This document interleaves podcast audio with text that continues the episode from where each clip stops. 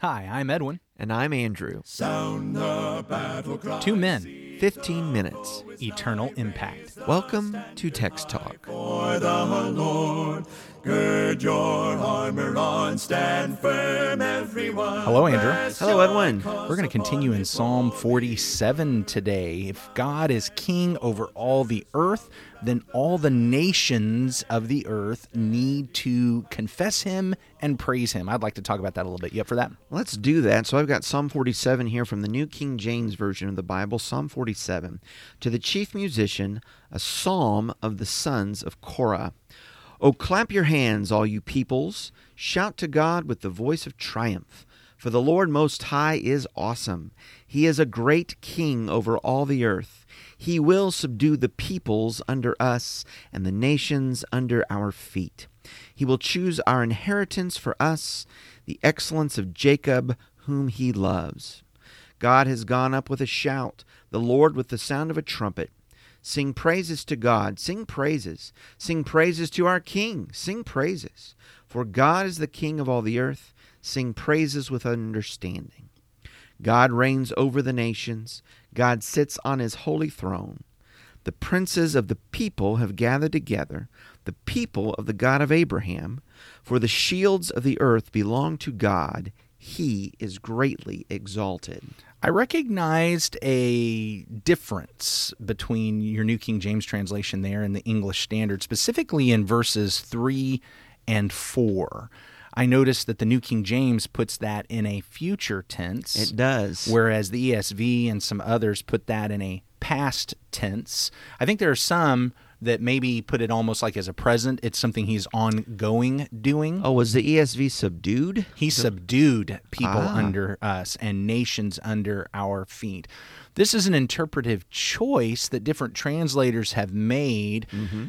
Um, I, and I've, I, I know that this has happened. I was reading some about this. The idea is that uh, how how messianic is this? Ah, If if you make this psalm, and I, I certainly think this is messianic. Sure. I think we're supposed to be looking forward to the conquering of the Messiah. I think we'll probably a talk a king little of about that. nations, right? Yeah, but um, and so if, in heightening that messianic nature, Mm-hmm, some have interpreted this as this is the thing that's coming, whereas this is the thing that has already happened. I tend to think that what's really going on here is we are describing what God has done and is doing for Israel, and of course that sets the stage for what God will do Sure. under the Messiah. I think we see all of that. In fact, here's what I find fascinating. What he the, the very first thing he says is clap your hands all peoples shout to God with loud songs of joy. Whom is he calling to praise Yahweh? Well, usually when you read about the peoples, it's the idea of the nations and Gentiles. It's absolutely all peoples, all people groups, So- all nationalities, all countries, kingdoms, nations. But here's where I get a little confused. When I read verse 3, of course, we just pointed out this is in future tense in the New King James, but he will subdue the peoples under us and the nations under our feet. So, like, who's the us and the our feet? It's it's a it's a really shocking turn of phrase because he calls all the nations to praise Yahweh because Yahweh is going to submit or has submitted all you nations to us. To us. Because you have been defeated, because you have been subdued, mm-hmm. you need to praise our king. Now, obviously, So the nations then are being pictured, at least at first, as hostile to God, right? They're worshiping these other pagan gods. We talked about yesterday the concepts of the different idols, you know, gods over the hills versus gods of the plains and all of that. And so part of this subduing is what? Bringing them to a proper understanding of who God is, um, recognizing his kingship. so the subduing some push back against this but i think the subduing is actually referring very specifically to what happened in the conquest in Canaan. in canaan that israel has come in because it goes on to say he chose our heritage for us mm. the pride of jacob whom he loves mm-hmm. that he, he has given us this land when did that happen it happened by subduing the nations that filled that land Yeah. and so the idea then is nations, you have been subdued. Mm-hmm. Therefore, you need to clap your hands, you need to sing and shout praises of joy. Here's a really interesting thing about that idea. That's a picture that we actually find in scripture in 2 Kings chapter 11 and verse 12 when Joash is made king, very specifically, they clap their hands and they shout out, Long live the king. so here is this imagery of enthronement. Yeah. Here is this imagery of being installed on the in the kingship. Yeah. And what what the sons of Korah are calling all nations to realize is you've got a new king. Uh, that he's he's demonstrated He himself now as king. You need to submit to him as king. You need to praise and honor and enthrone him and confess his kingship. Uh, that that's that's what we see happen. Why? Because he has or he will, whichever way you whichever translation we want to look at that, subdue you under us. It seems like a lesson that the peoples or the Gentiles are taught again and again in Scripture. I, you know, I see this idea in the book of Daniel. I'm thinking particularly the fourth chapter when Nebuchadnezzar has yet another dream. Of course, at this time, Nebuchadnezzar is the king of Babylon, which makes him basically king of the world. He's one of the nations. He's one of the nations. the nation of nations. And while he's blessed to have a few faithful servants, particularly in Daniel and the other Hebrew children, I mean, he's very much a polytheist, to use that oh, word. yeah. Okay, a pagan fellow. But in the fourth chapter of Daniel, he has a vision of how God is going to humble him, seeming to deal with his mind and maybe even mutating his body a little bit to be a wild man for a time until he will lose his throne, but then God will restore him to his throne to teach him a lesson. In Deuter, excuse me, Daniel chapter four and uh, what verse seventeen. He says, The decisions by the decree of the watchers and the sentence by the word of the holy ones, in order that the living may know that the Most High rules in the kingdom of men, gives it to whomever he will, and sets over it the lowest of men. A little later on in the chapter, uh, he's going to be restored. I think it's in verse 25 talked about how the heavens passed over him seven times over. He says, Till you know that the Most High rules in the kingdom of men and gives it to whomever he chooses. This King Nebuchadnezzar is being taught by God. You have the position you have, even ruling over men and in kingdoms. Because of my sovereignty, because I'm actually the ruler. Here's one of the nations who needs to clap his hands and recognize that God is King Most High. Babylon, you defeated Israel. You defeated, well, Judah. Yeah. Not because your God is greater than our God, but because our God was using you as the instrument of discipline upon his people. Yeah. You have become king of the world mm-hmm. because I have allowed you to be king of the world, not because your God has allowed it, not because your God is more powerful than all the others, but because I am more powerful than all the others. And I needed you, or I wanted you, I should say, Yeah. to be this rod mm-hmm. that would mm-hmm. discipline my people. But you need to understand where this is going to go. Yeah. you need to Yeah. understand where this is going to go. I, I, I think you're in Daniel. One of the other visions is the demonstration of this. What is it in chapter two, where you find the the different kingdoms Right. envisioned envisaged as a statue, mm-hmm. a carving, Yeah. a man-made image. But then there's this rock that grows up with not being cut out by hands that basically then crushes the statue. Here is the kingdom of God conquering the kingdoms of men, destroying, subduing the nations of the people. Yeah. Which gets us right back to where we are in our psalm. and then to fill all the earth.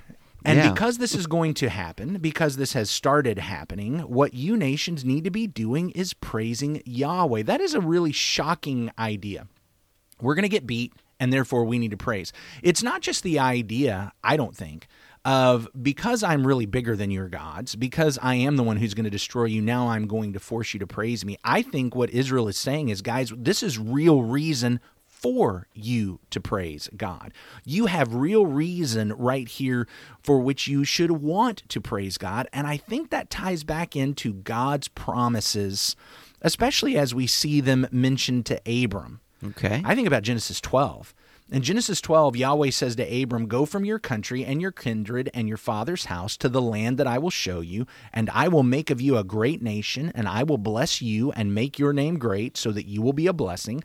I will bless those who bless you, and him who dishonors you I will curse, and in you all the families of the earth shall be blessed. All the families of the earth, Yah- all the people of the earth. Yahweh has a plan whereby every nation, every people, every family is blessed, can be blessed. And that is through his nation of Israel. Mm-hmm. And he has a plan for his nation of Israel, which involves being given a land, mm-hmm. which involves becoming a nation, which involves subduing nations under Israel mm-hmm. so that his ultimate plan of blessing can take place. Why then, when we get to Psalm 47, does he say to the nations, You guys need to praise Yahweh Elyon, the Lord Most High? You need to praise him because his plan is taking place. Mm. I, I get it. I can understand being subdued doesn't seem like much of a blessing. I can understand why right now you might not be willing to bless the Lord God, but understand this is part of the plan to bring blessing on everyone. So every nation needs to be blessing and praising and honoring Yahweh God. It's really kind of a story of of humbling, isn't it? That that the the nations must understand to lower themselves and exalt God. I think about where we are today. That uh, in Philippians chapter two, Jesus Christ has been raised up to higher than all. He is exalted above all, given the name above all. That at His name every knee would bow and every tongue would confess that Jesus is Lord. No matter who you are, what nation or tribe or tongue, there is a King a King of Kings, a Lord of Lords, and it's Jesus. He's to be recognized. He's to be praised. Every nation today needs to give him praise, needs to give him honor, needs to uplift him and glorify him because this this is the plan. Yeah. The plan is there no nation is going to last except the kingdom of Jesus Christ. It is the only one that is going to endure mm-hmm. and in the end all other nations are going to be conquered. It's not that Jesus' kingdom is going to take up arms and shoot nuclear weapons into all Right. the other kingdoms and everyone else is just going to die. It's going to be the fact that God is ultimately and eventually going to bring judgment. Mm-hmm.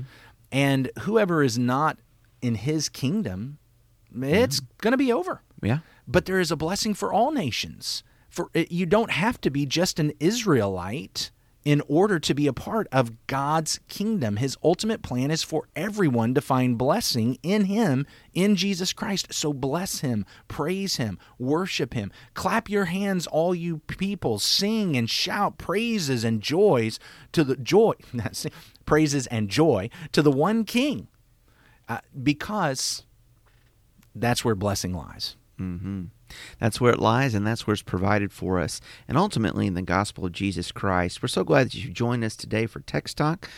Hope that this meditation upon the true King has lifted you up. Let us know what you're learning from the Scripture. Send us an email, texttalk at christiansmeethere.org. Texttalk at christiansmeethere.org. Edwin, would you lead us in prayer? Holy God, you are King. We praise you and we confess you. You are Lord and Savior and Sovereign. We pray that we can bring others around us in these earthly nations, whether presidents or prime ministers or potentates, whether citizens or rulers, whether law enforcers or law abiders, or even lawbreakers, that we might draw all folks to you, that they would bow their knee before your Son Jesus, that they would confess his name as Lord, that they would bring their allegiance to you. May we do that, and may we spread that around to everyone that we come in contact with. You are worthy, Lord. We praise your name, King of all the earth, Lord Most High.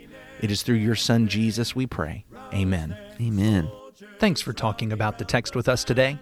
I'm Edwin Crozier, and I'd like to invite you to join the Christians who meet on Livingston Avenue in Lutz, Florida this Sunday for our Bible classes and worship.